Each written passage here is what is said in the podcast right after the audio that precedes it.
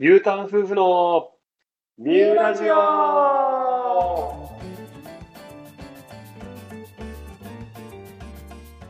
はい、始まりました。ミューラジオのポンタです。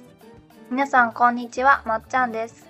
私たちは神奈川県三浦市に U ターンしてきた幼馴染のアラサー夫婦です。この番組はそんな私たちが大好きな三浦についてしっぽりと雑談していくだけというめちゃくちゃローカルでマニアックなラジオ番組です。三浦に住んでいる方、住んでいた方、三浦に興味がある方などなど、いろんな方に聞いていただけたら嬉しいです。商業職ゼロ、完全なる趣味としてお送りしています。ということで、えー第12回目の収録となりました。はい。やっとこの収録の時間が持てましたね。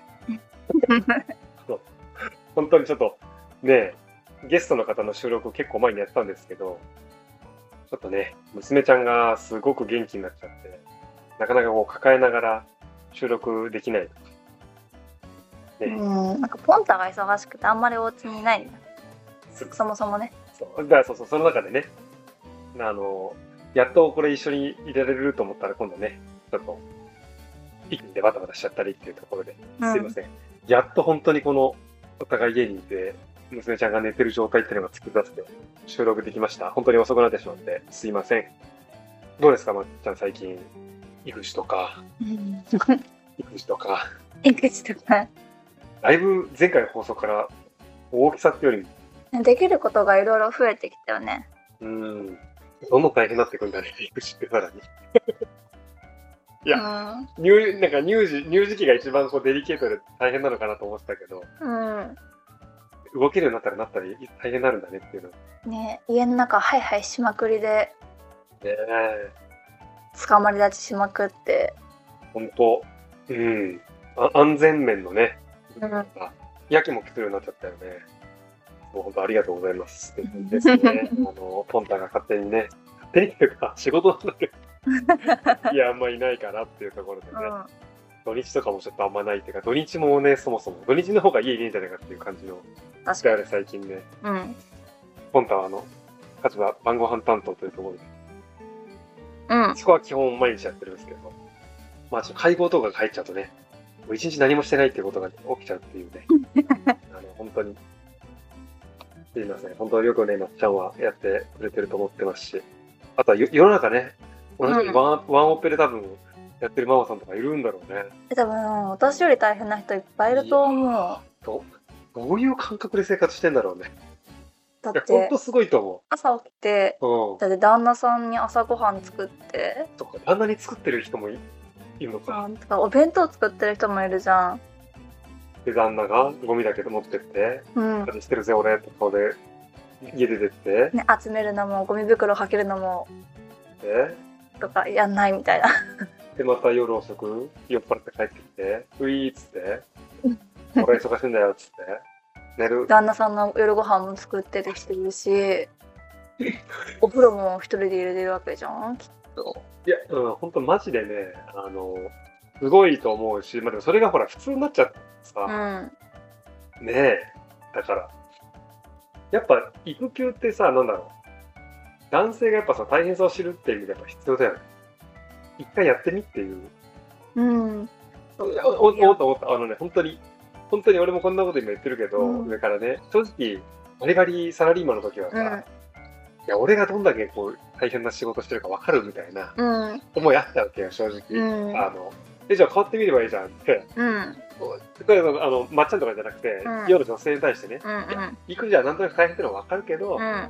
仕事だって結構すごいプレッシャーでね、胃がキリキリしながらやってんだよと思うん。ってうん。たし、まあそれは一つ、あの、そのまま思ってるんだけど、まあね、仕事も大変なんだわね。ただね、うんやっぱり育児を間近で見てみて思うのは、いや、変わったら変わったらめちゃくちゃ大変やぞって、すごく実感した。うん。だから、うん、お互いがそこをね、いがみ合ってるの仕方ないから、お互い大変だから、うん。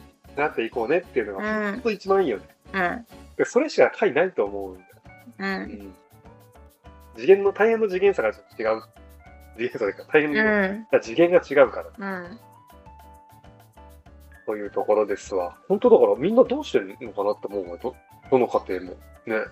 うん。ね。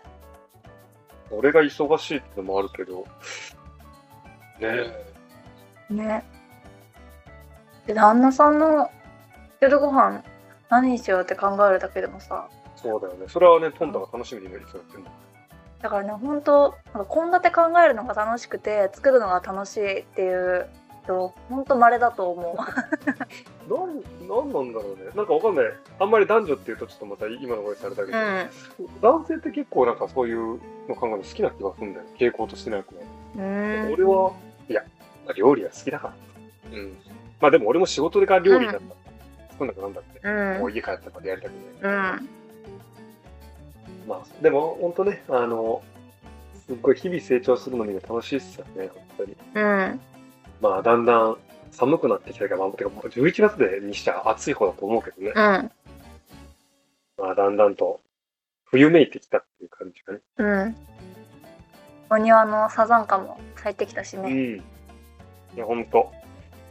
まあ、今日はね、待ちに待った花火大会、これから？今、夕うん。方ぐらいですけど、雨になってね、中止になると思ったけど、あ、三浦海岸のね、うん。花火大会、4年ぶりに開催というところで、正直雨だから無理だろうと思ってましたけど、おうて結構みたいな急にね、うん。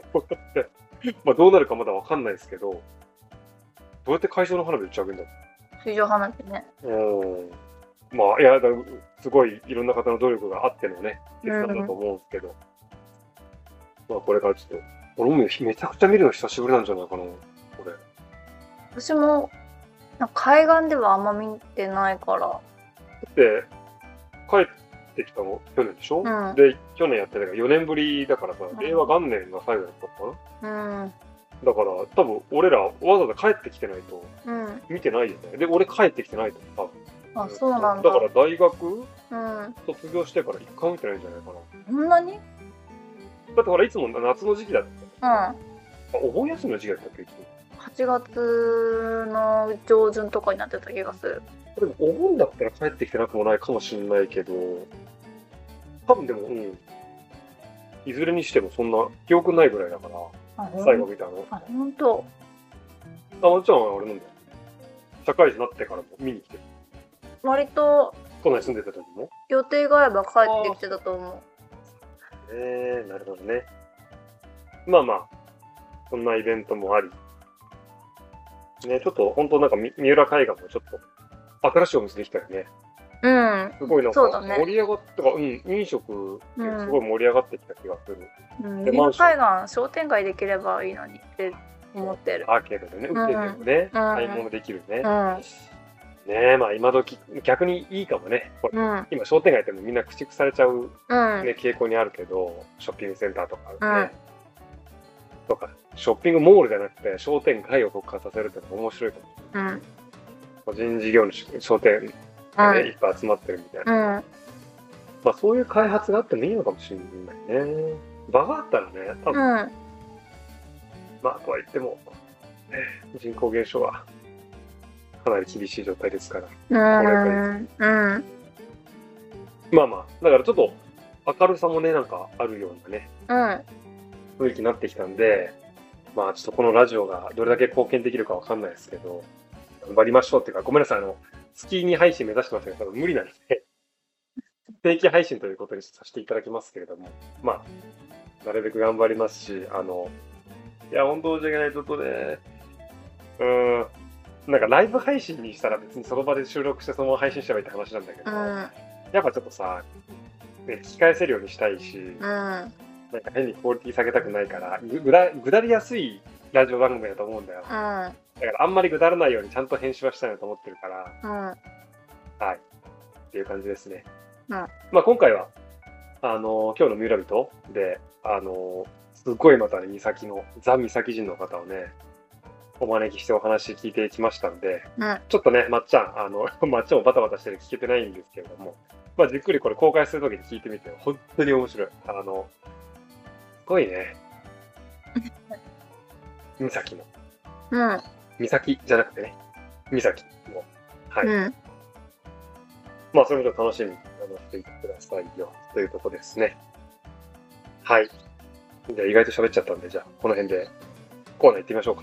はい。はい。じゃあ、どうぞ。どうぞって言われるのなんて言ったらいいの？なんて言ったっけ？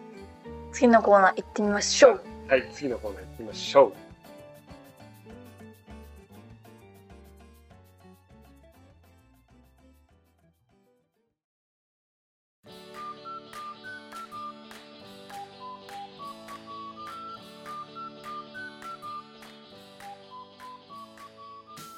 さて、今日の三浦人ということで、こちらのコーナーでは、三浦で活躍する様々な方をゲストとして招き、ポンタと語り合ってもらいます。第5回目は、前々回のゲストであるココナッツのさゆみさんにご紹介いただいた、釣り船岩木丸船長の岩木さんです。どうぞよろしくお願いします。ココナッツさんの2回をお借りして、今収録させていただいております。岩木さん、改めてよろしくお願いします。はい、よろしくお願いします。ちょっとじゃあいきなりなんですけど、自己紹介というところで、あの、どんな形でも構いませんので、あの、えお話しいただけますでしょうか？よろしくお願いします。生年月日とか？あ、そんな個人情報じゃなくて大丈夫です。はい。はいはい。はいえっと、三崎生まれ、三崎育ち、ゴリゴリの三崎人です。はい。はい。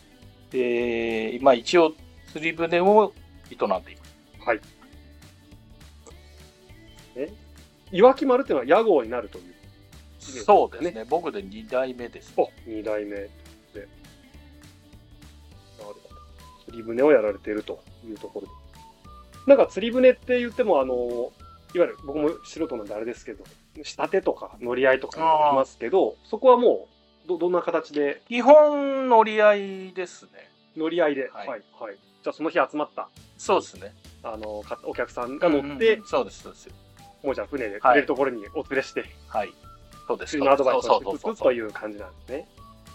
ありがとう。あの、よく漁師言われるかもわかんないけど、はい漁師と釣り船は全く別物。はい、なるほどね。がお客さんにたの、まあ、釣っていただくという、そうですね。ところなんですねそうですね。サービス業ですね。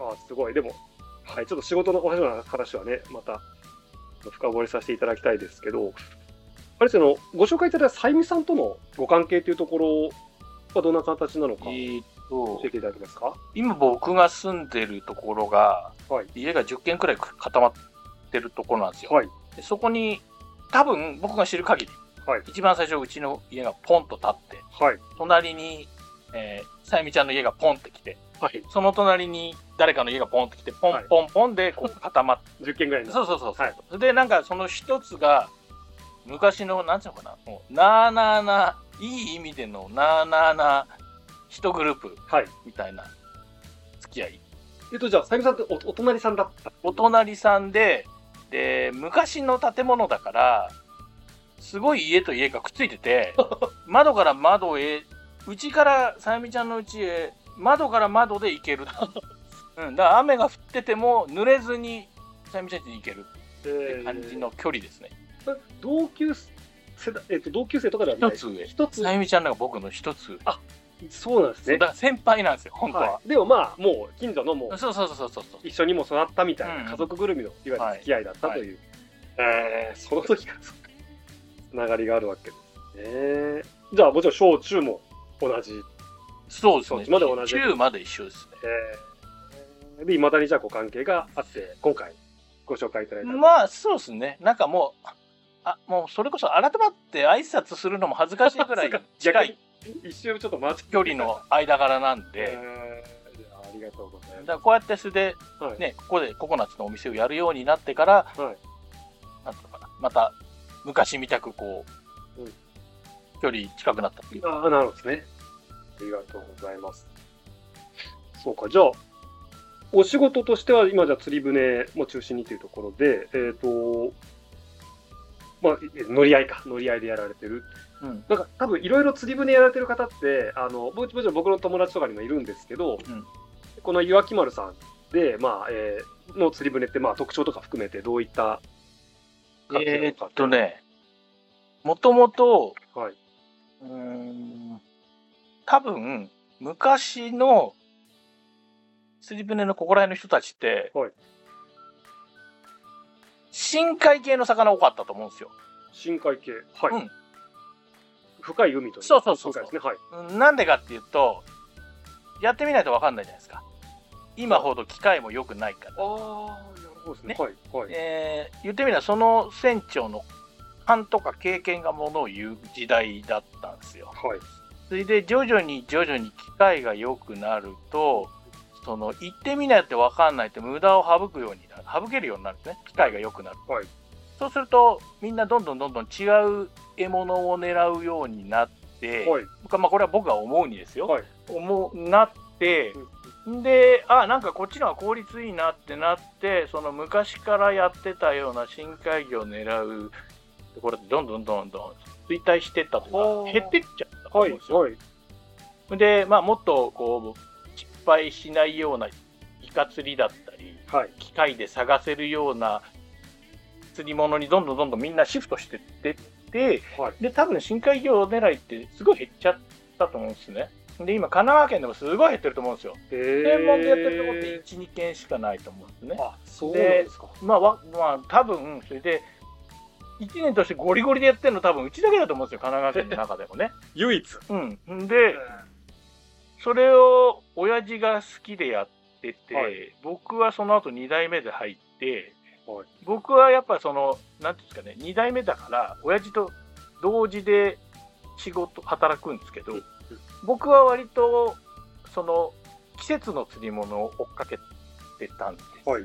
で親父はその深海魚が好きなので、はい。そっち専門でやってて、でで親父が引退してその頃まあ世の中もいろいろ変わったし、はいでまあうちの仕事の形態とかいろいろ考えてもう僕のその木の釣り物やめようかなと思ったんですよ。結局一人になっちゃったから、はいコスト削らなきゃいけないしと思ってその親父がやってた深海魚一まあ、い一本ではないけど、大体一本で行こうかなと、そこでちょっとターニングポイントで。ただその、それ一本にすると、もしかしたら、ダメになっちゃうかもわかんないとかっていうのも、ちょっと当時、おふくろと相談したりとあかー。で、でもまあ、ちょっと一回やってみようかってやったら、なんとなく、これいけるか？ってなって、へー。で、その、なんていうの？ほら、他の釣り物にみんなシフトしていく中、うちだけはそれ残ってると、はい。それだけ好きな人もやっぱり残ってるわけですよ。はい。だからまあ、その人たちを掴んで、うんなんか細く長くいければいいかなと思っうんてやってますね。今はでもその深海魚じゃあやられているというところで、なんか結構ブームというかトレンドでなんか深海魚って最近ワードで聞くようになりましたけど、いやだからそこにあの狙っていったのかなと思ったら、もともと元々三崎は深海魚狙いがむむしろ多リブレとしては分多かったと思うんですよね。それがじゃあリバイバルというか、うん改めてまあ、まあ、ずっと残って、うん。岩木村さんのは残残して今に至る。で、結局うん、まあ県内でも珍しい深海魚も専門と言っていいぐらいの釣り船になってると。へえ、面白いですね。え、これ深海魚って想像できないです。いわゆるなんかもう皆さんがイメージできる、まあ、アジとかサバとかそういうのじゃなく、なく、し深海ってそもそもなどどれぐらいの傘を狙う、えーっとね、僕が主戦場にしてるところはいって500メーター前後なんですよ。500メートル。で、たまに、ここに4、5年ぐらい前から、もうちょっと前かな、1000メーターも。1000メーター？千それって、ごめんなさい、あの、もう、いわゆる、勝手なその、本当素人の、あの、釣りのイメージだと、もう、投げ、普通の竿でこう投げて、こんな500メートルは当然、お下ろせないようなイメージですけど、も投げるっていうか、う、もう下もうろす、竿なんか持てない。お固定、竿は固定。固定する、はいそ。のまま下へシューって落としでて、結構な重しをつけて、そうそうそうそう。それやっぱじゃあ、機械制御になるような感じまあ、大。きいリールですね。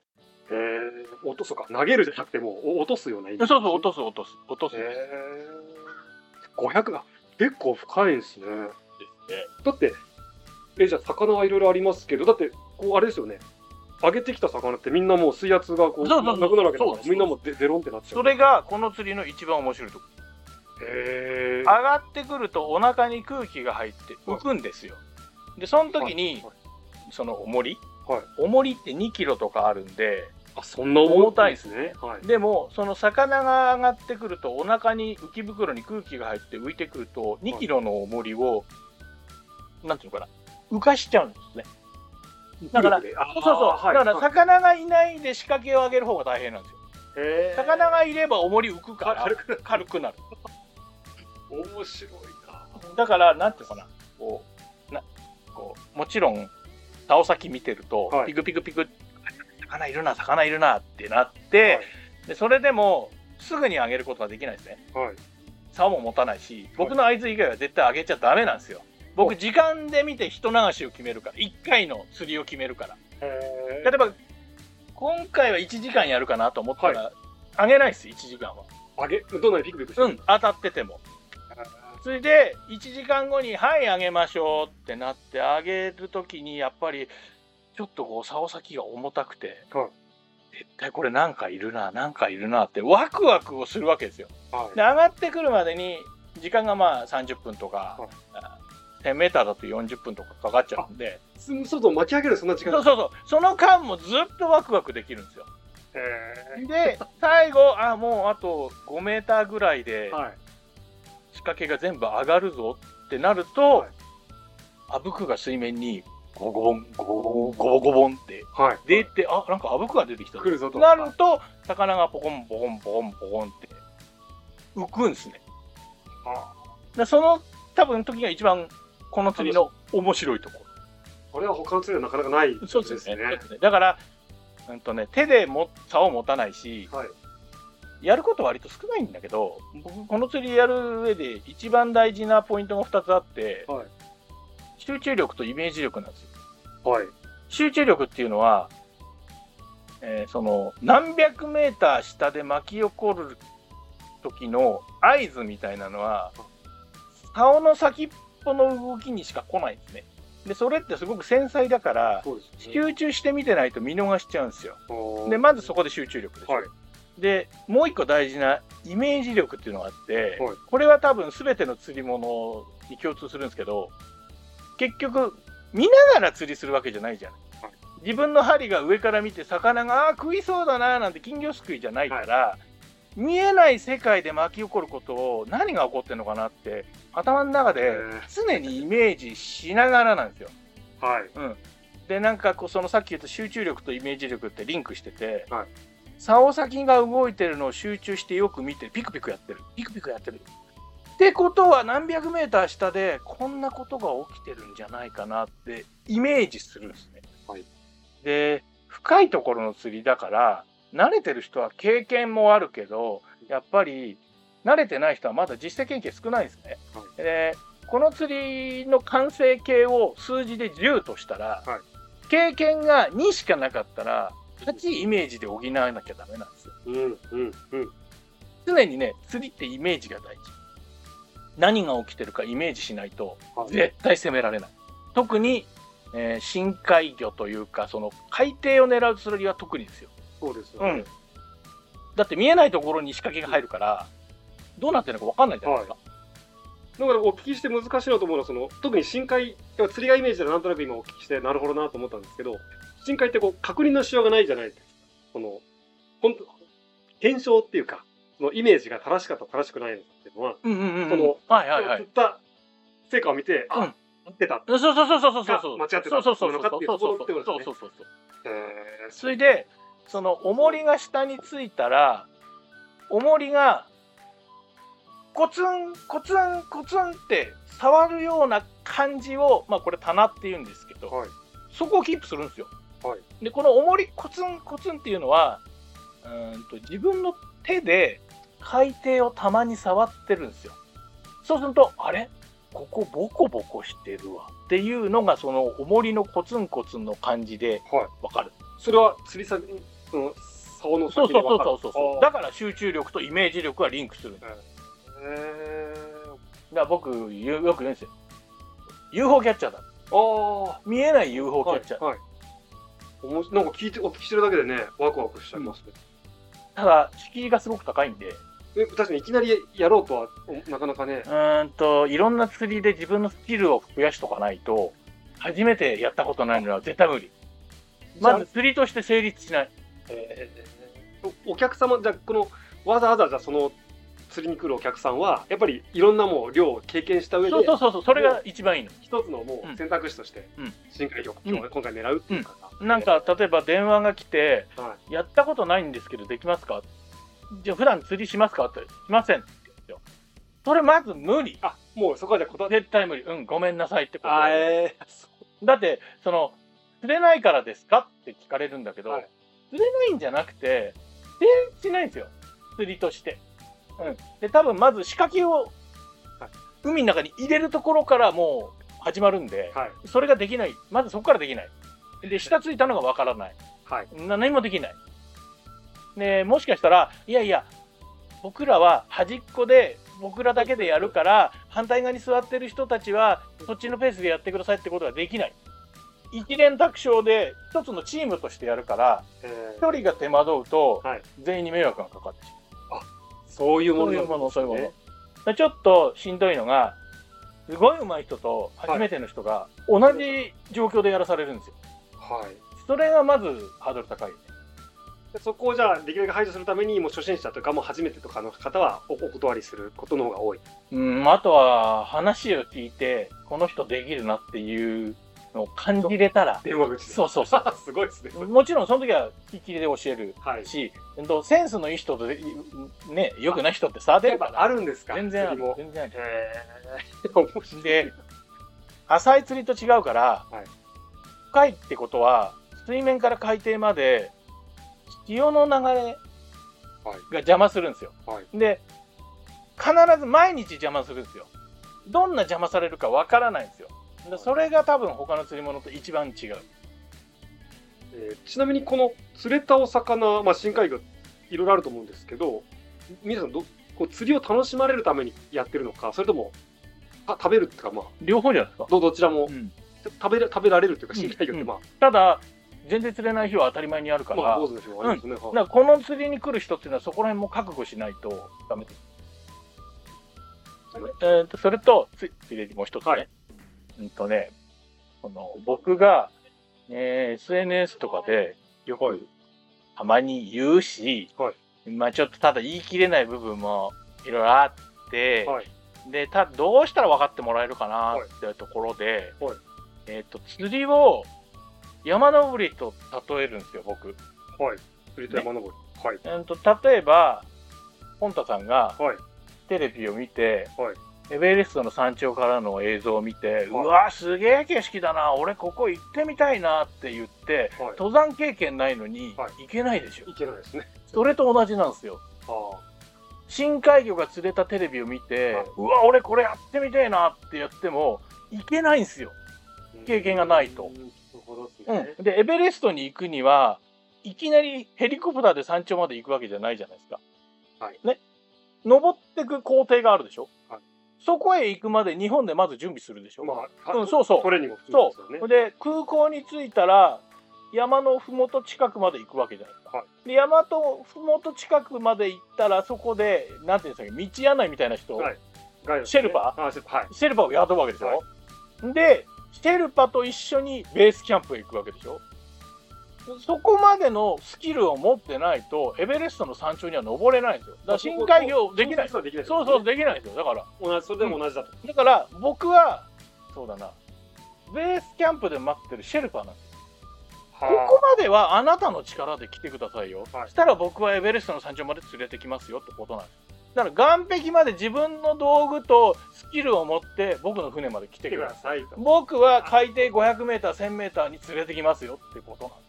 もうめちゃくちゃわかる。スッと今入ってうんうんうん。これがね、自分でもどうやったら例えられるかなと思って、ーなるほど登山が一番わかりやすい。確かに普通の登山で考えたらいきなり裸一貫でいきなりあのシェルパのところに行きますんでお願いしますとは言わいかないですよね、うんうん。ちゃんとトレーニングを積んで準備をし登る準備をしてお願いしますっていう感じで。だからハードルが高いんですよ。確かそう。で、えーっと、まあ、うちその、レンタル、道具のレンタルももちろんやるんですけど、やってるんですけど、はいと、今の話で言ったら、エベレストみたいなすごいとこ登るのに、装備レンタルって、その程度の気持ちなんだって僕は思っちゃうんですよね。はいはいただ時代が違うから。今ははいレンタルで何でもできる時代みたいなところもあるから、ここはあんまり言えないですけど。あそれはご誤解含めてちょっとね、あのうんうん、そうそうそう、言えないですけどねなるほどで。すね。あーいや、でも、すっと落ちてきましたね。うんだから、だからなんとなく僕も素人のでそうですけど、釣りだったら、なんか、できちゃうでしょっていう。うんうんで山の中で多分ね、そうそうそう。いろいろできるけど、だからその釣りの、今お話聞いてその深海魚の難しさとかも思いますけど、そこが想像できないから多分、そうやってパッて来ちゃうんでしょうね。だから電話でって僕がちょっと初めてなんですけど、釣りもやったことないんですけど、テレビで見たら面白そうだからやりたいんですけどって言われても、いや、無理じゃないかなっていう僕のこの一言を、え、ななんでって分かってもらえないんですよ。こっち客なんだけど、うん分かそうそうそう、分かってもらえないんですよ。多分はできないと思うようんで、あとはなんか岸壁でなら釣りやったことありますって言われちゃうと、いやいや、もうその、ハイキングレベルやったことあるで、いきなりエベレストは無理だよ。なる。でも今せっかくでお聞きしたいんですけど要はじゃあ深海魚釣りどうしても釣りたいってなった時に、うん。どどういうコースというかその途中までにな何を挟むの？いや、なんでもいいです、なんでもいいです。やっぱ釣りをちゃんと一つそうそうそうそう。極めるというそうそうかだ例えば、そうだな、じゃあ、大抵船釣りはやらないとダメですね。岸壁釣りしかやったことないじゃ、全くジャンルが違いすぎる。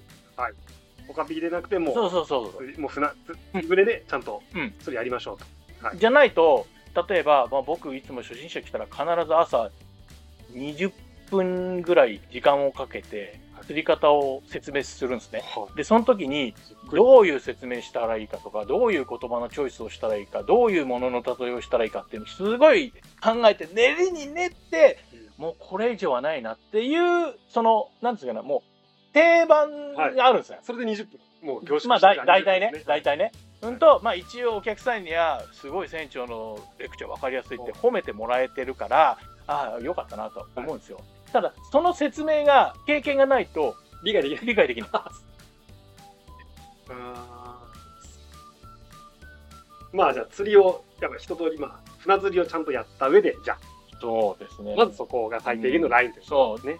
うん。ただそう言っちゃうとね、やっぱりいきなり、うん。やっぱりハードル高いんじゃんって確かに。思われちゃうから。で、もだからあの岩木さんも釣らせたい気持ちはもちろんある前提ですってことですよね。そう。だからね、はい。なんだっけ、山嵐の、なんってたっ山嵐。け山嵐のか、なんていうの、はいはいはいはい。なんか葛藤するじゃないですか、山嵐って。ああなるほどですね。なんかなんで？友達になりたいんだけど、はいはい。トゲがあるから、はい。って葛藤。はいそう、はい。それはちょっとね、僕この商売やってるとあるんですよ。あそれは誰だってできるし、はい。うちも商売だから、ーはい。来てほしいけど、他の釣り物みたいに、ゼロからスタートは無理なんですよ。最低でも10段階で3ぐらい持っててくれないと、だからね、すごい葛藤する。みんなが来た人みんなにちょっとちょっと傷ついた可能性あるけど、うんでもそれでもこうね、だからね、なんて変なエエゴサーチじゃないけど、すると、えっ、と、初心者ですって言うと断られるって書かれたこともあるんですよ。それなんか乱暴な書かれ方したけど、はいまあ確かに間違ってはいないけど、そういうことじゃないんですよね。でも今回はこのお話聞いた岩木さんの思いをお聞きした方は多分分かってくれるでしょうね。うん、だといいんですけどね。難しいですね、なかなかでも。あ、でもいいで、すけどね。深海魚の、ちょっと、僕も釣りをもう少しちょっと勉強してから、もしあれだったらお願いしたいところですね。ありがとうございます。もうじゃあ、釣り、岩木丸はずっとやられて長いというか、もう、え慣れてという感じですね38年くらいか。38年。40年はな40年でも40年近くってことですね。そうですね。そうですね。40年近くですね。じゃあ、ぜひば、深海魚を釣りたいという思いと経験がある方は、じゃあ、で、今言った話っていうのは、500メーター前後を狙う推進の話ですからね。あはいはい。これ1000メーターになるとまたもっと話変わってくるんですえっと、500メートルでエベレスト級ってことでいいです。よ。そう1000 1000メーターもっと上。もっと。もう上ないけど宇、宙飛行士。そうそう、なって。ああ、そうですね。なるほど、なるほど。わかりました。いや、面白いな、釣り。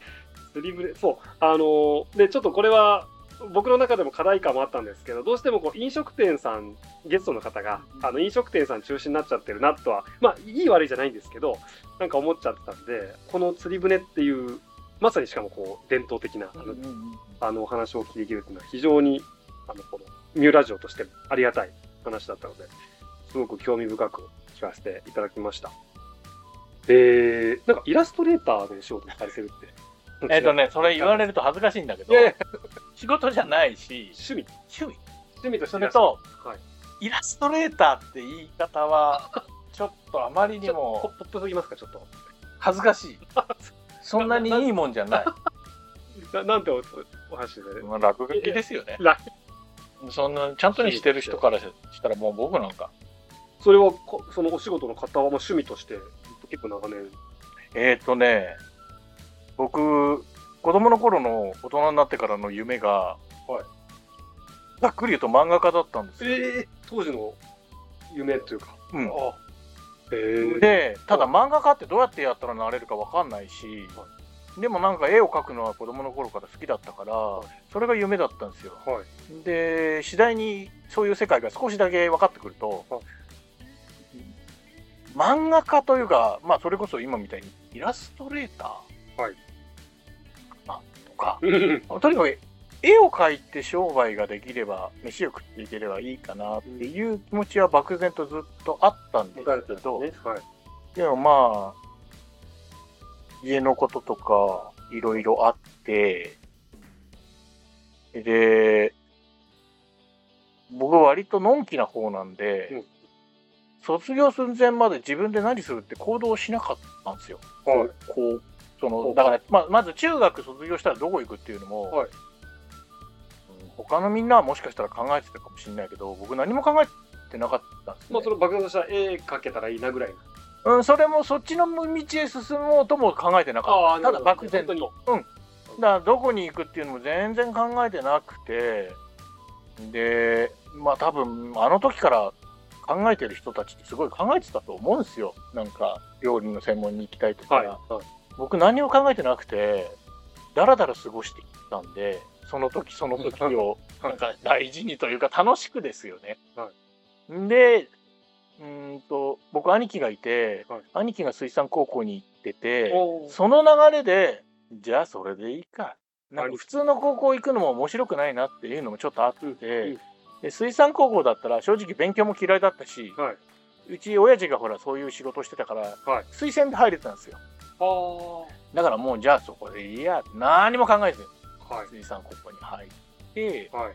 それでもやっぱりずっと絵描いたりとか好きだったし、うん、それでもなんかその卒業が近くなるのに自分の進む方向を全く考えなくて卒業でもうケツカッチンだったんです。うんそれで、で、まあ兄貴は先に卒業するわけじゃないですか。そしたら兄貴がちょっと親父と喧嘩して。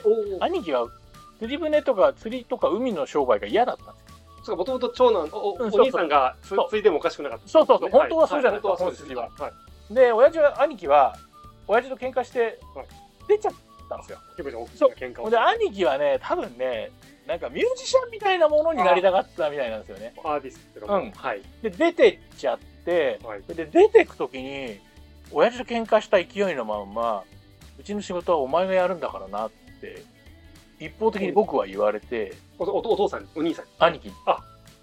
え、でもじゃあお兄さんはちゃんと影のこと考えたって、これ、あれ考えたっていうか、考えてないんじゃない？なんか難しいですうん。でも。それで出てっちゃったでしょ、はい。それで親父は兄貴と喧嘩したけどまだ次がいるって多分発想があったんじゃないですか だってこいつも水産高校だから。それでだからなんかねまあわかんないですけど父親と仲いいっすか？あ、ポンタは父親とは、まあ、ありがたいこと仲はいいですね。僕めちゃめちゃ仲悪かった。当時。全然喋ったことなかった。えー、二人きりでいたらどうしたらいいかわかんない。大きくじゃあいわゆる職職人敵な、こうん、ううん、とお父さん。もうほぼ命令ですよねやれ。口答えは絶対できないあそれで結局その流れで僕この商売することになったんですよあ、もう、ある意味メールじゃなくてもう継ぐしかないなという。うーんとね断れっていう発想はなかっ発作さん。た、うん、でもねその時はさすがにね僕も正直嫌だったからはい。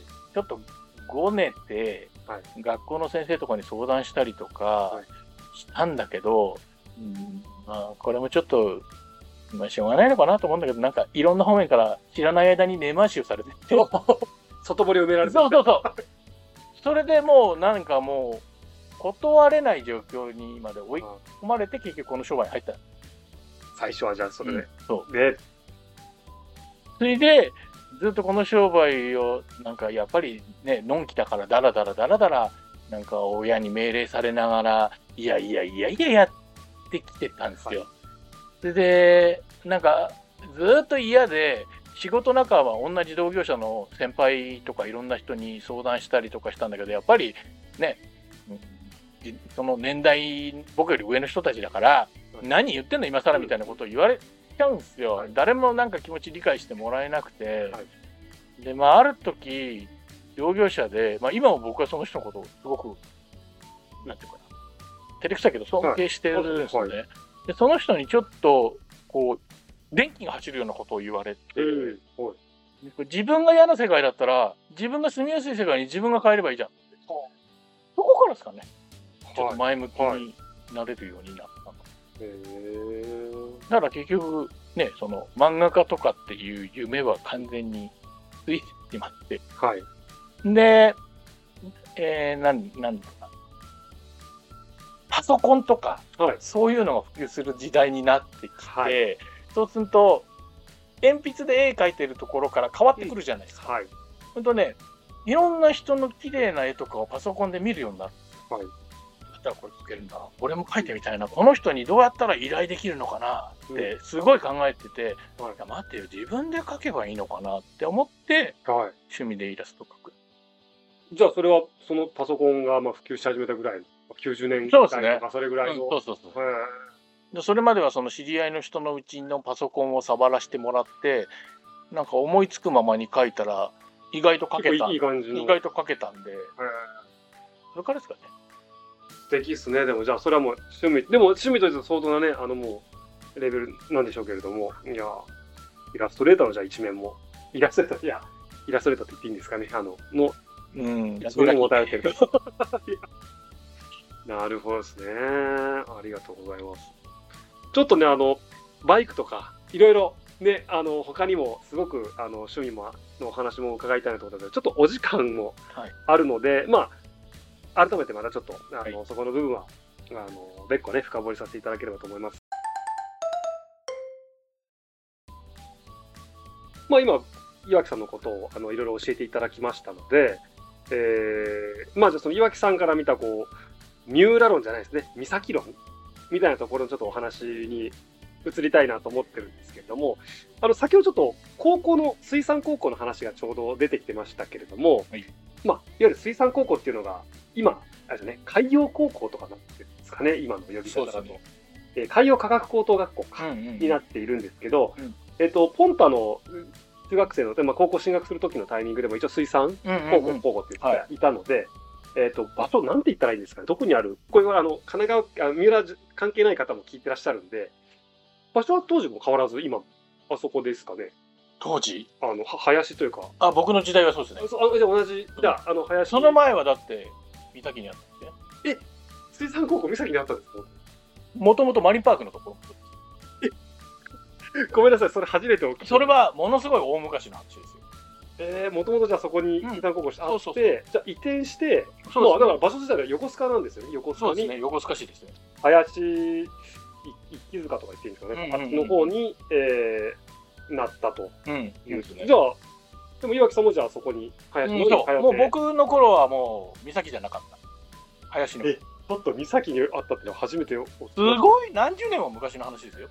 まあでもなんか、み三浦らしいっていうか、そのなんかいいなと思ったんですけど、実際やっぱり普通の高校、まあもちろん県立の高校だと思うんですけど、やっぱり水産ってつくだけあって、うんあの、ちょっと特殊性もあるようあなあはいはいその辺もあたりも含め当時のお話で、あの構いませんのでなんか教えていただきたいんですけども。えーとね、水産高校の中って、漁業、機関、製造、無線、4つクラスがあるんですよ。はいで、僕の時代は、クラスよ、この4つクラス。はで、うんと、なんですかね。クラス替えないんですよ。はい。学年が変わっても。だから3年間1つのクラス。なんですね。うんはい。で、まあこれも変、まあ今もそうなのか分かんないけど、はい当時でいいですよ、当時の状況えー漁業科機関科って男子クラスなんですよ。はい。製造か無線かって男女なんですよ。おそうすると、はい劣等感じゃないけどさ、男子だけのクラスってさ女子がいるクラスのやつらってちょっと軟弱にあ思っちゃったりするところもあるんですね。あ、そう。思いたい心もありますよね。まあ、はい。骨のある人もかなりいましたよ。はい。うん。はい。でもそんな感じ。はい。で4つあるけどそれぞれすごい特色がうん。出てましたね。そっか、じゃあ、えっと、専攻科によって、じゃあクラスがもう、うん。分かれてるってことですね。でへクラスが絵がないっていうのが特徴ですその中での自分の立ち位置しっかりしとかないと3年間だから楽しい生活になるか地獄の生活になるかはもう自分次第。でこれ多分もしかしたら他の学校とちょっと違うのかな、はいいや、そこはでも、科によって分かれてる時点でね、ちょっと、うんうんうん。あの、違うような感じがしますけれどもね。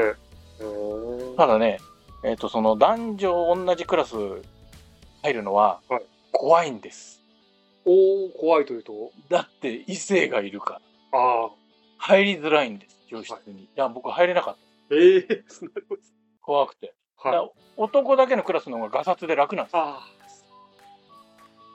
でただねその男女同じクラスにいる友達から言わせると僕らのクラスに入ってくるのは怖いって言ってあ、逆に。うん。男だらけだしすごい乱暴な気がするからおっかなくてクラス入れない。でもそっか、じゃあ、共学ですけど、じゃあもうクラスによってはほぼ男子校みたいな感じだった。うんそうそうそうそう。だからもう全くよそのクラスとか顔ぶれ知らない。名前も知らない。でもその分、じゃあ同じクラスの仲間感はすごい強くなる。半端ないすか。ねえ、もう。半端ないですただそれも、うん僕の時代はねものすごい結束力半端ないですね、でしょうね。うん。お聞きした。えー、えーまあ実際水産業にね、やっぱまあ今海業とかも言いますけど、うん。水産業に行かれる方が多く、うんうん。あの、じゃあ、ポンタの友達でも、出身、あの水産高校出身で、あの漁師やってる友達とかもいますけれども、なんかやっぱり、実際実習とかそういうのもうん。あったりするああはいのですかね。あります。あーどんな感じなんですかえー、っとね12年は多分ねボート焦がされるんです。よボート？はい。うーんと20人30人ぐらい乗れる手漕ぎのボートはい、はい。に乗らされてるんですよ、はい。みんなでオールを漕いで,、はい。で水産高校は長井に実習はい。場があるんで、はい。そこにボートが置いてあるんですよ、はい。でそれにクラス全員乗り合わせて、はい。1人1個かな？2人で1個うん。オールを漕いで、はい。えー長井から江ノ島まで江ノ島まで？行って帰ってくる。え、あ、あの動力なしですからね。あの、競技用のいわゆるボートみたいな。そうそうそうそう。あれの2 3なんでかな0人乗り。う。なんか、そうそう。うん。めちゃくちゃ疲れるじゃないめですちゃめちゃ疲れる。で休めないんですよ。みんなでオールを漕ぐからはい。1人は絶対休めない、か。サボれないうん。サボれない。絶対さだから手の皮ベロベロに向けるし。まずそこで多分なんつうのかな昔の根性が。根性論の世界。そうそうこそうそうそう根性論それがじゃあ年に1回、もう恒例行事であっうん何回もある。え、な、何回も？何回もある。例えば週1とかであるとマジかまたかって思う。えーすごい時代です。時代というか、もう今やってるのか分かんないですけどね。だ泣き言言えないんですよね。サボれない。だって僕も怖かったですもん。エンジンがないのに長井から江ノ島行って帰ってくるのかって思うと途中でね、力尽きちゃうとどうするんだって話ですもんね。うん。怖かったですよそう、それはすごい水産ここらしいって方それがたくましい、たくましいですけどね。12年にあるんですよはい。それは漁業家の話ねあ、漁業うん多分製造家はなんか缶詰作ったりとか、それぞれいろんなことあるんですね。で多分そのこれはね、えー、と水産高校でも漁業科と機関科だけの実習なんですけど、はい3年生になると3ヶ月マグロ船に乗って3ヶ月ですか。日本を離れてはい。船の上で3ヶ月暮らして、えー操業をして、はいえー最後おーなんていうのかな。ハワイかシンガポールどっちかに入港する。それが最後の息抜き。息抜き。うん。3ヶ月はそれを餌に行くんですよだから。あ、だって僕ちょっとそういうとこあったもん。はい。ハワイに行けるんだって思ったら頑張る。頑張れるだまあそれはシンガポールだったら最悪だなとは思ったけどたまたまハワイでした僕の時えその3ヶ月行くんですね。まあ、今は分からないですけど、当時はそういうカリキュラムがじゃああって、3年生の。多分今もあるんじゃないですか今もあるかもしれない。でも多分今はね、3ヶ月はないと思もうちょっと短く。う。うん、多分生徒が持たないですよ。だって船の上で3ヶ月共同生活だけでもうんうんうんうね、んすごいことですよね。親もいないし、友達しかいないし、うんですね。で、先生多分2人ぐらいしかいないんですよ。あと全部船員だから。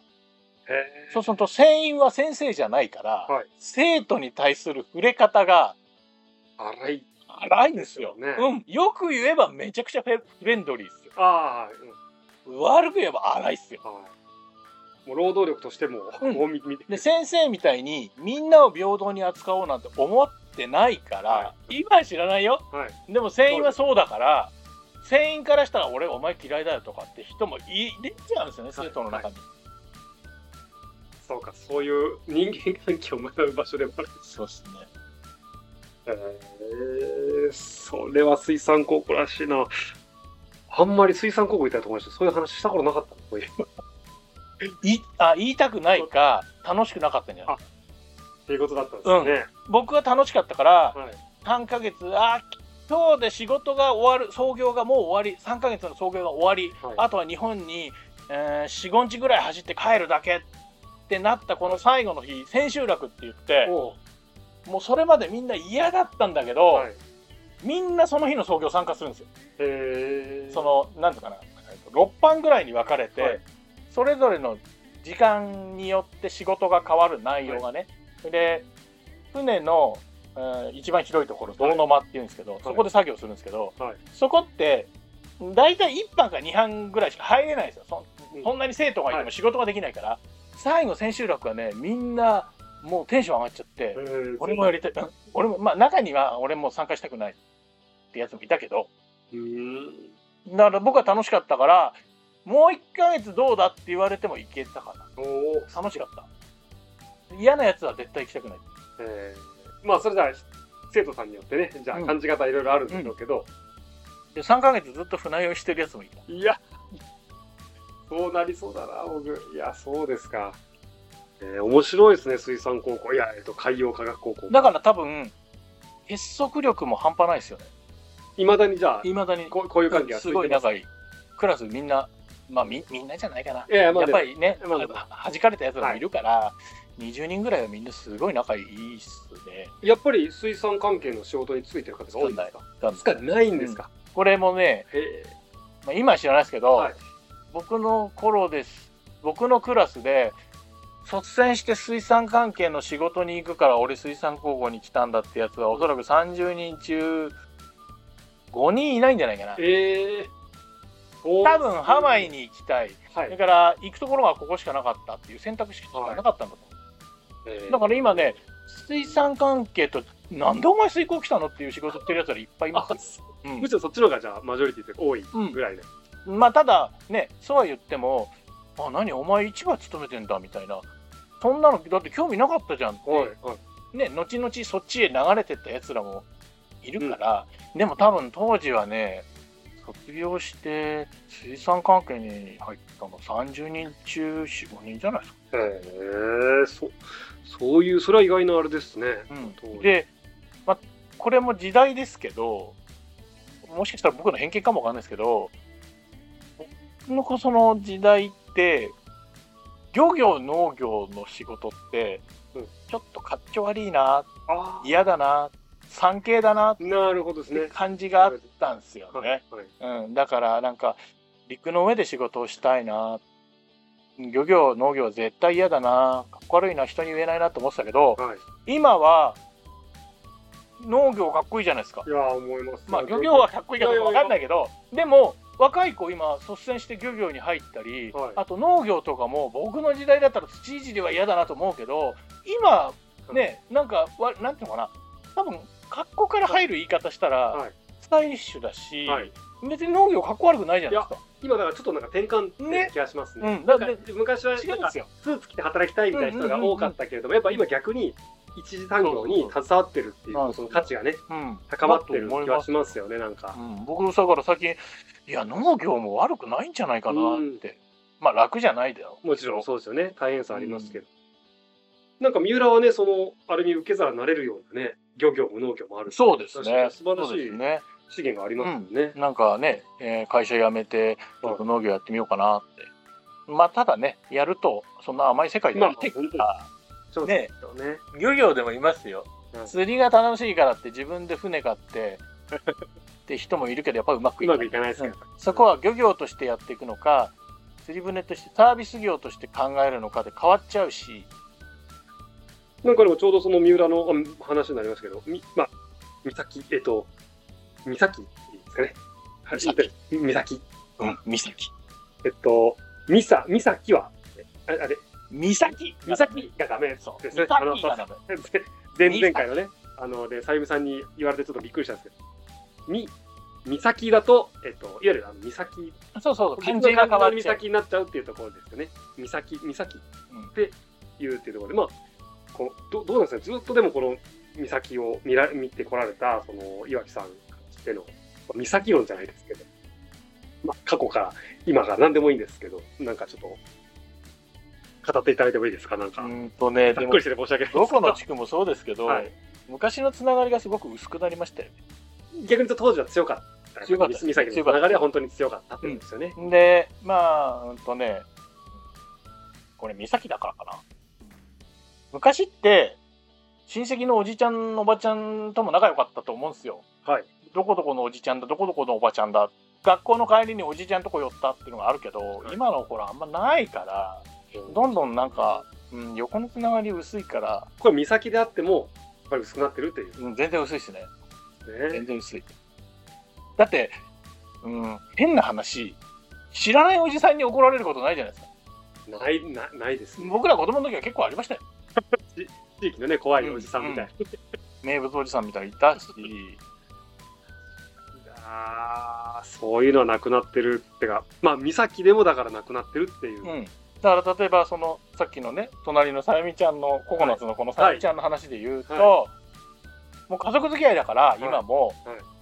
えーさゆみちゃんがお店やってます、はい。僕うちでたまたま仕事が休みでパソコンで絵を描いて遊んでます、はい。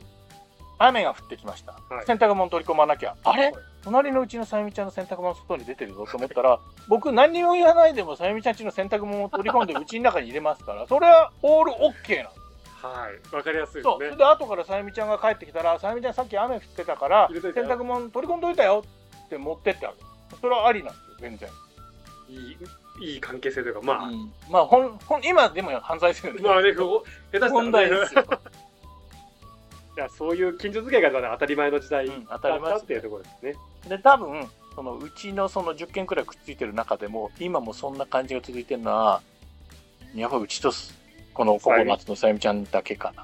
へあとはなんか、後から入ってきた人とか、昔いたおじいさんおばあさん亡くなっちゃって次の世代の人たちが、なんていうのおじいちゃんおばあちゃんいなくなったからそのうちに入ってまいりましたよろしくお願いしますって人とはまだそこまでの深い、感じには。うん、なってないですよ。ああそういうか関係性もじゃあ昔とは変わっうん。ななんていうかな引き継がれてないですよね。まあねもちろん出ちゃってる方もね、うんあの多いでしょうし、うんうんうんうんそうですだからおじ。いちゃんおばあちゃん一人で暮らしてる人なんてうちの周りいっぱいいたけどはいみんな亡くなってそのね息子さんたちが本来どこにかにいた人たちが帰ってくるうんそれが結局引き継がれてないから。そうですよね。うん。まあ、もちろん喧嘩もしないし挨拶もするけど、はい。その昔のような、深いね。うん、深い関わりがあんまないのがねちょっと寂しいですよね。それは多分ね、はい。美咲もそうだし、はい。まあ、親戚とか家族とか多分そうだと思いますね。かといってこういきなりなんか行くなんか距離縮めるのもなんか難しい。なんかきっかけも難しいですね。難しいですよね。難しいですね。独特の。うん。でもそういう関係性も見る。まあでそういうのがだから敬遠されてきたもう時代なのかもしれないですけどなんかうん。逆にそういうのをあんま味わってない私としてはなんか羨ましいなっていうか、うんうんうんコミュニティというか、んんんアイデンティティじゃないですか、うんうんうんそれはなんか羨ましさもありますけれども。まあ美咲は特に強そうな感じですねそれは。うんそうですね。まあだいぶ薄まりましたけど その感じが。なんかその美咲ってあの襟同じこう、まあ今、下町って言っていいのかわかんないですけど、この、まあ、あの、ね、三崎港を中心とした下町っていうところの、にもなんか、でもいろいろなんか地、地域の呼び方があったりして、なんか、すごくだからやっぱこう、アイデンティティというか、うんうんうんこのプライドも含めて、まあ強い地域なんだろうなと思って、はい。やっぱそれは昔からあるものですか？そうですね。うでも多分、三崎とか三浦市の中にも、何地区、何町、何町、何町ってあるけど、はい。もう、ざっくり一つの三崎ですよ。ん今は、うん、ななんかそんな、そんなイメージですね。逆にその、なんか、三浦市として、こう、ある意味くくられちゃってるところに関してはどうなんですかね？その、結構三崎っていうブランドというか、もう、ん確立したものがある中で、三浦、なんかその、多分出身地とかで聞かれたときに、うん三浦っていうよりも、全然みうん全然ピンとこない。三崎ってやっぱり言う言いたくない。俺、三浦ですって言わ絶対言わないです。そうですよね。やっぱそういうエリアですよね。うん確かに。だそれがすごいというか、あの、私、まあ、南設楽の人間ですけど、聞かれて、南設楽の人間ですと言わないですよね。うんうん三浦、あくまで三浦って言いますけど、三崎の方はやっぱ三崎。で、なんか、三浦と三崎って、なんかちょっと、はいちょっと、なんていうのかな、ごっちゃになるんですよ、はいよその人は。そうですよね。うんあ、地名はどっちなの、はいみたいにごっちゃになる。すごくわかります。で、あとなんかテレビ見てて、最近、こっちら三崎の取材とか来ると、普通にテレビだと、神奈川県三浦市って言うんだけど、は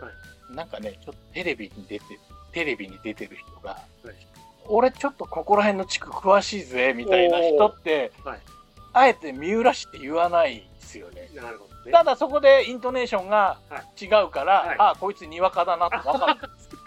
三崎はさ、三崎って言っちゃってる。三崎って言うから、はいなんか、ああ、なんかこの人にわかだなってすぐわかる。面白い。このワードでね、ば判定できると面白いですね。うん、絶対地元の人はそういうイントネーション言わないと思うんですよね。言わないと思いますね。言われてみればって感じですけど、そう、いや、で、三浦って言葉も使わないと思います。ほとんど。そこも含めてですよね。うん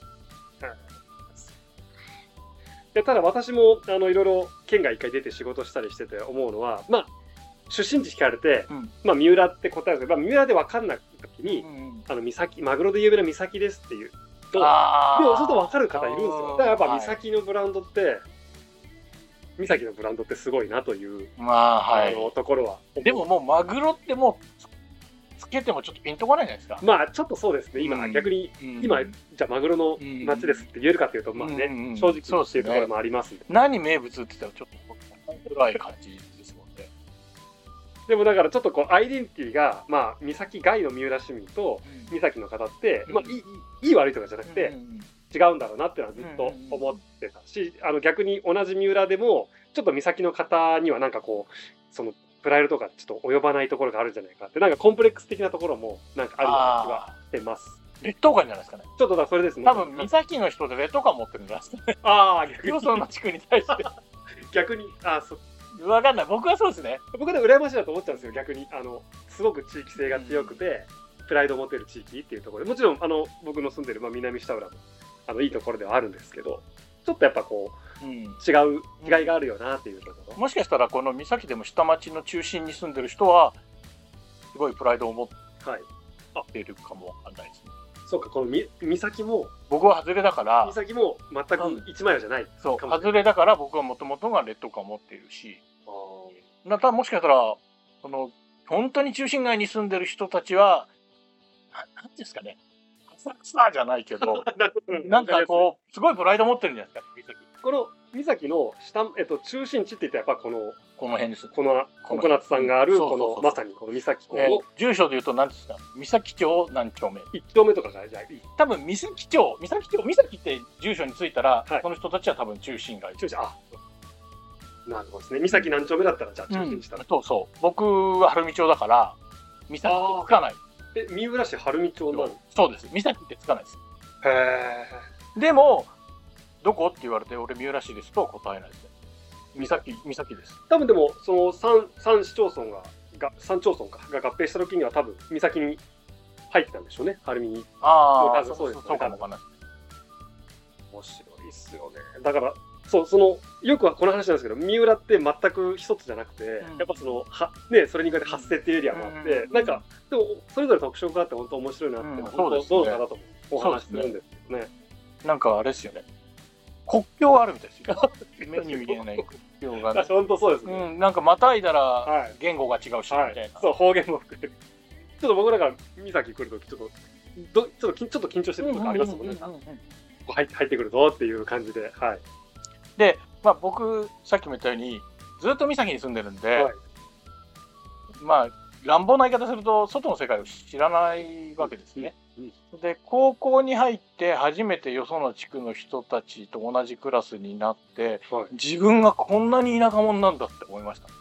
初め高校のタイうん、もうそれこそ言葉が違うんですよね。グ、は通用しないですよこっちの言葉が。方言というか、うん、まあ方方言なのか三崎弁。な。うん。そうですね、三崎弁。崎まあ、長井も長井弁ありますけど、はいはいあと松葉も多分あると思うんですよ。はい、もちろん。ちょっと違うし、はい。で、もう違うのは多分横須賀と三浦市違いますよ。そうですよね。うんはい。なんか、喧嘩してるみたいな喋り方って言われちゃう。三崎弁はいまだに、えっと、やっぱ三崎人同士で使うんうん、です。すごい使う。え、でもそれはじゃあやっぱ使い分けるんですか？あ、こういう、それ使い分ける三崎の人じゃないから、使い分ける。それこそ、みみ三崎。うん三使い分ける崎って呼んでるから、ちょっと使い分ける。標準語に戻そうみたいなわけで。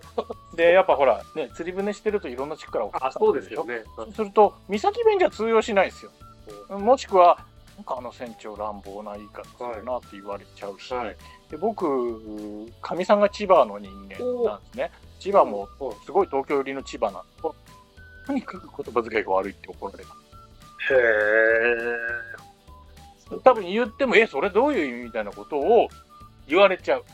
ー。いわゆるまあ漁漁師言葉というか、そういうのが。いや何の言葉でしょう三。崎言葉。うんうんそういろいろあなんかあの話には聞くんですが、まあ、確かに何言ってるかわかんないなって時は同じにらしいんでありますありますありますあの例えば、じゃあ、それおっぺしてって言ったら伝わります？わかんないわかんないわかんないですおっぺしてって伝わりません？決して片付片付けるとかじゃない。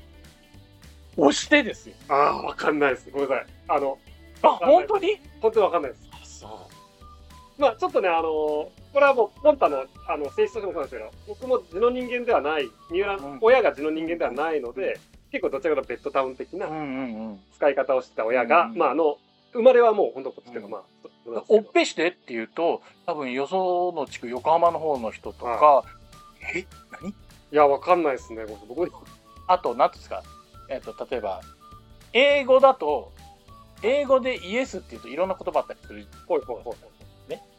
そんな感じのなんかほ方方言っていうのかな？便利な言葉っていうのかな？はいにはなんかありますよね。田舎独特の。おー、そうですか。うんと例えば、ちょっとこの前もこの話、友達なんかとしたんですけはい、ど、はい。例えば、船、港に着いてはい、着いた岸壁が汚れてたんですよ。はい、はい。岸壁で釣りしてる人たちが餌とかはいひっちらかしてて。ああ、そっちらうんで、それを水で流してきれいにしたかったんです。はい。本当はそれは岸壁にする人が自分たちが自分でやらなきゃいけないんだけど、やらないで帰る人が多いくて、はいそれで、その時にちょっと僕の、うんまあ、友達が僕の船にちょうど乗ってて、はいでその子よく僕の船に乗るから、僕の仕事内容もなんとなくもう把握してるんですね。はい。だから、まあ、なんていうの？部下じゃないけど、ちょっとそれ、こういうふうにしといてって言えば、ああ、わかりましたってはいやってくれるんですよ。はいはいその時に、おちょっと岸壁汚れてっから、はいそのホースで、うんならかせようんなやつって言ったんですよ。はい。そしたら、そいつは横須賀の人間なんですけど、うんならかせって久々に聞きましたって言われたんです。えー、うんならかせって多分、岬の人たちも便利に使ってると思いますよ。えー、僕、うんならかせ。まず水で言ったら、そこホースでちょっとうならかせよって言ったら、水かけとけよみたいな。あと、は、殴るとか、はい、はい。投げるとか、はい、はい。なそういう、そういう意味っすよ。あ、あ、もうじゃあ、その時によって意味が変わる、そまあ便利な、う、説明しなくても、岬の人だったら、えうならかせよ、ああ、はい。ー、いろんなじゃあ意味がうん含まれている。わかる。まず分かっちゃう。え英会話で言ったらもうこの動詞覚えておいて便利みたいな。そうそうそうそう。うんならかせ。それが、多分、長井にもあると思うんですよ。うん松葉にもあると。多分、松葉長井、うならかせ通じると思いますよ。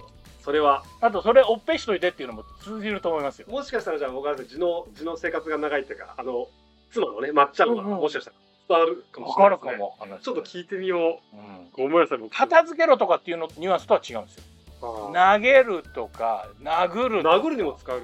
お前ちょっとまあ横,、横っ面うんならかすぞみたいな。まあ、わざわざそんなね、丁寧な言い方しませんよ。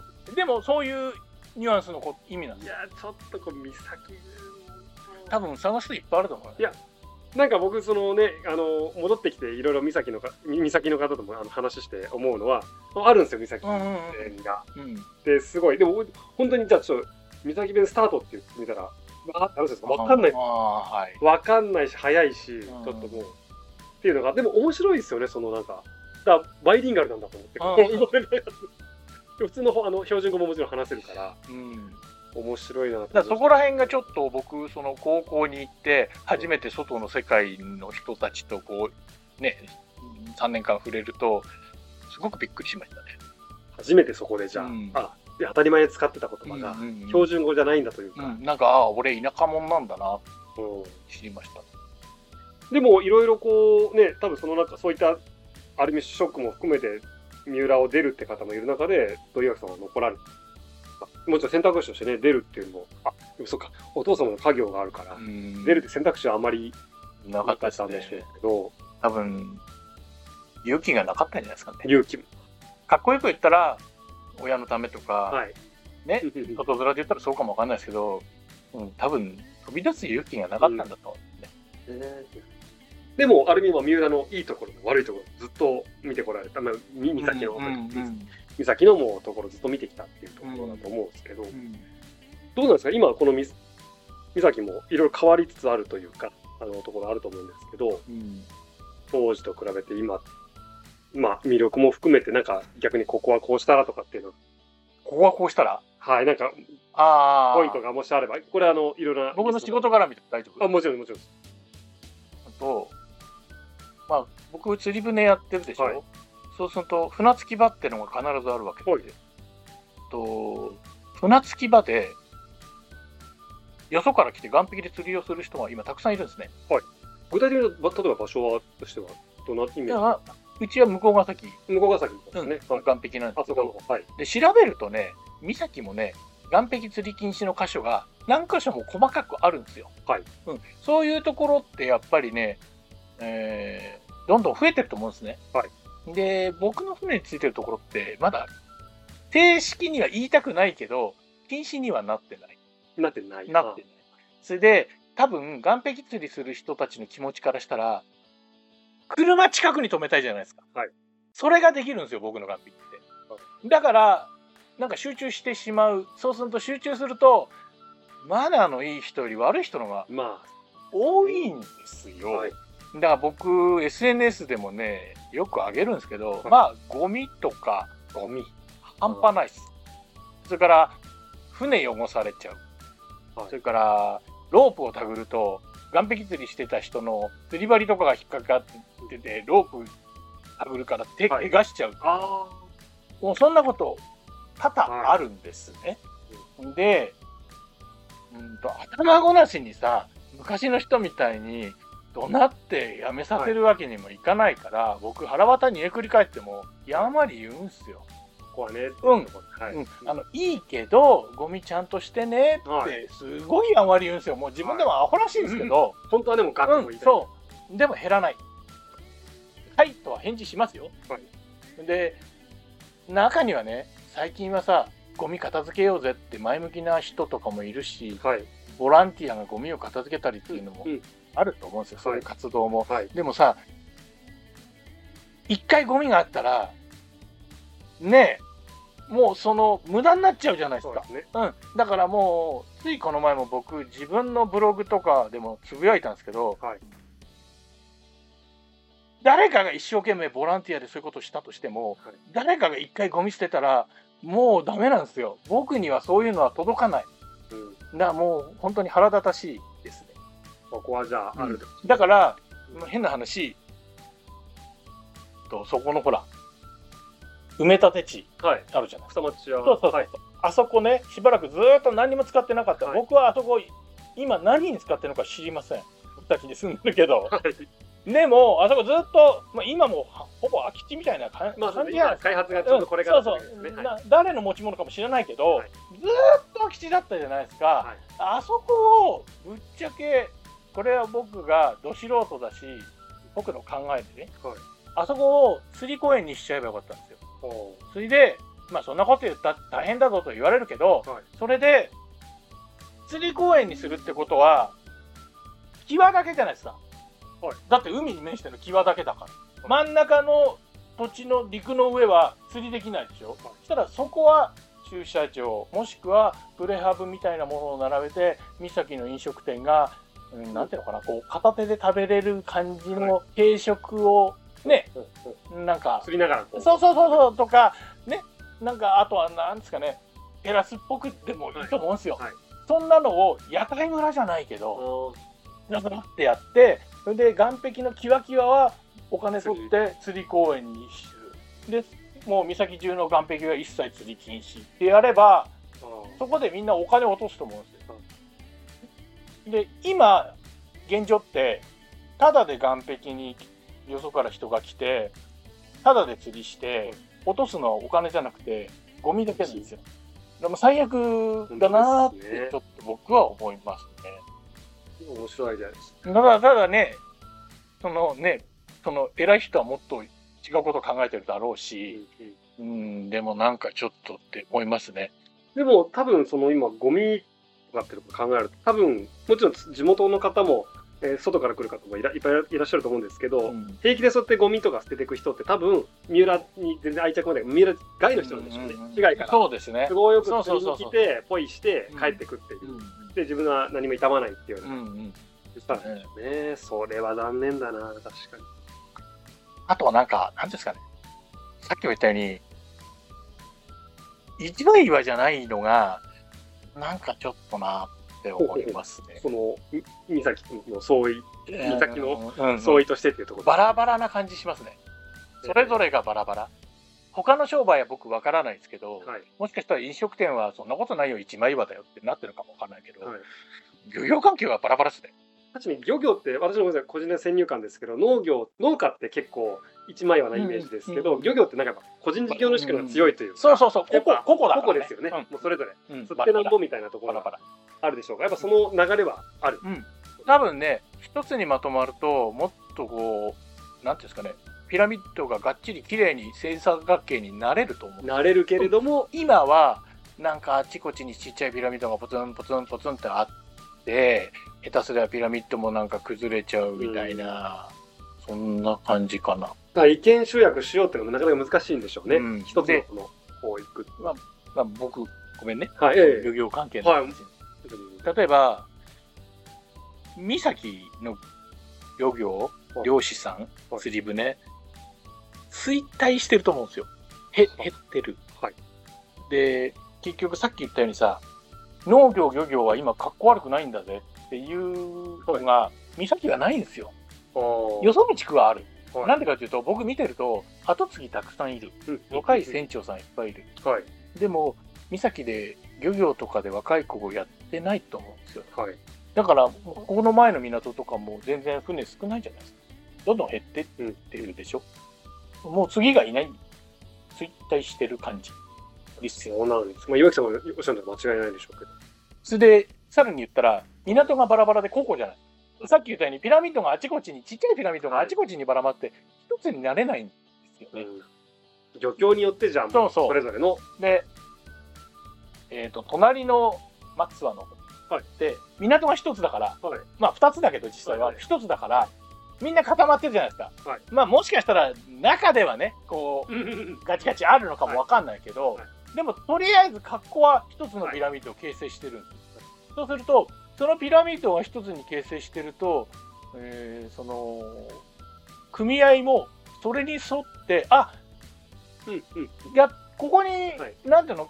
ちょっと言い方悪いけど寄りかかって商売すれば向こうも助かるしこっちも助かるじゃんって、ピラミッドがどんどん大きく三角に綺麗になっていってる感じはすごくするんですよね、だからそうすると若い子も魅力あるじゃないですか、はい俺もじゃあちょっと親父の後継ごうかなうんってなる、そうすると、いや、あそこのうちのあいつもやってるから俺もやろうかなって。どんどんいい。そうそう、いい風に転,、はい転がると思うんですよね。で、ピラミッドが大きくもなるし、まあ、ただね、そのピラミッドの中には、実はいろんな戦いがあるのかもわかんないですけど、でもそう、そうなると思うんですよ。はい。うんなんか三崎は、漁業に関しては一枚岩じゃない。そっか、同じじゃ三浦でも、まあ、ま、松岡あっちの方は、ちょっとまとまってるはあるか、感じはあるけど、三崎の全然違いますね。組合は一枚じゃない。うん。いろいろまあ、まあまあいろいろ。いいっぱいあるから。そうそう。いろいろあるしね。じゃあそんなことだったら一つの港に集まればいいじゃんって言えば、はい。じゃあどこの港よ？俺は遠いから嫌だよって。ねなるから簡単じゃないと思うんですけど。それでも今ね、政治の世界ではね、そのまあ、あの海業、海業って言ってますけど、うんうんうん。やっぱそこはじゃあ、ちゃんと整備しないといけない。そうそれぞれ、だって全然意見集約ができなかったら、うん当然開発もできないでしょうし。だからさっきの話になるんですよ、はい僕競りたくないんですよあ一人で細く長くでいいからあ、はい。なななんていうかな本当は自営業には向かないと思うんですけど 自分の箱庭の中ではい。楽しみたいんですよはい。だから僕深海魚がいいんですそういうことですか。深海魚の面白さを分かってくれる人と細々と狭い公園の中でうんうん仲良く遊んでいたいんです。はい。まあ分かんないです。本当はその狭い公園が広くなったらもっと面白いのかも分かんないですよ。ジェットコースターが入ったりとかはい面白くなるかも分かんないですよ。でも今砂場しかないんでうん。僕砂場で遊んでる感じですね。なるほどですね。いや、面白いな。なんか、そうですね。そ外から見てるだけでは正直わからないお話、うん。はい。すごいやっぱあるんですね。そういうのが。すごく面白かったんで。で、次回のゲストっていうところを、あの、最後にご紹介いただきたいなと思ったんですけれども、えっと、今ちょっと何人か、あの、候補の方いらっしゃるというところなので、まあ、今回はシークレットというところで、まあ、あの次の収録の時にあの岩木さんからご紹介いただいたっていうところであのやりたいなと思うので今回ははいすかにせずというといえいえありがとうございます。あの本当にあのーさゆみさんからねご紹介いただいて今日実は初対面っていうところでいきなりこう収録に入らせていただいたんですけど本当にあの深い話、えーしていただいてありがとうございましたちょっと個人的にもっと話聞きたいなところがあるのでぜひここのともはい よろしくお願いしますというところで、えー締めさせていただきたいなと思います。えっと、えー釣り船いわき丸の船長、岩木さん、本当にありがとうございました。ありがとうございます今後ともよろしくお願いします。はい。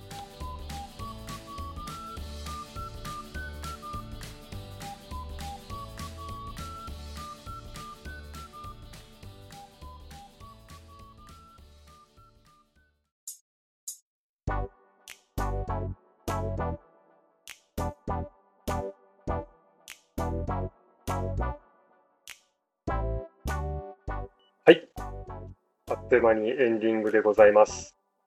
はい。あ全然あっという間じゃないんだけどね。ただ今回、ニューラビットのコーナーすっごい長かったから、うん。これまだちょっとままっちゃんまだ聞けてないんですけど、まあ、あの、本当に今回、岩木さんありがとうございましたってところでした。あのー、あとまずね、言っときたいんだけどね、美咲のイントネーションの話あったじゃん。うん。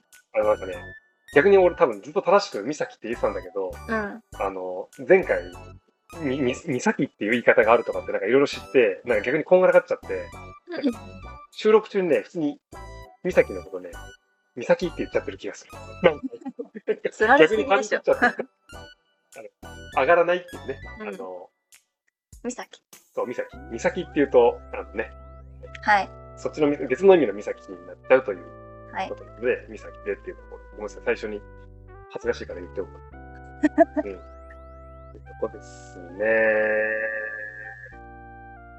まあちょっとあんま本編が長かったんで、ぐだぐだもあれなんですけど、ちょっとでも夫婦の小話久々にやりたい。うん。一回あれじゃんゲスト収録なしにして、うん。夫婦小話やっちゃってもいいかもしれない。うん。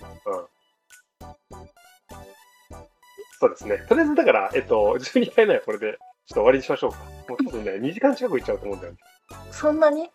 うん、えよくないかな、やっぱ。本当はね、30分でパンパンっていきたいんだけど、うん。でもね、取れ高が高すぎて、まあ、今回のに限らずね、うん。削れないのよ。うん。うん。だから、ちょっと分分割して聞いてくださいっていう。それでも、ながら聞きしてる方が多いから、まあ、うん。もうなんか、うん。そんなにファン、うん。で、もともとほら、本体のトーク力とかでこう聞かせるためのなんかラジオじゃないからさ、芸能人がやってるのと。うん。本当に、本当に BGM として聞いてほしいかなっていうところがあるんで。うん。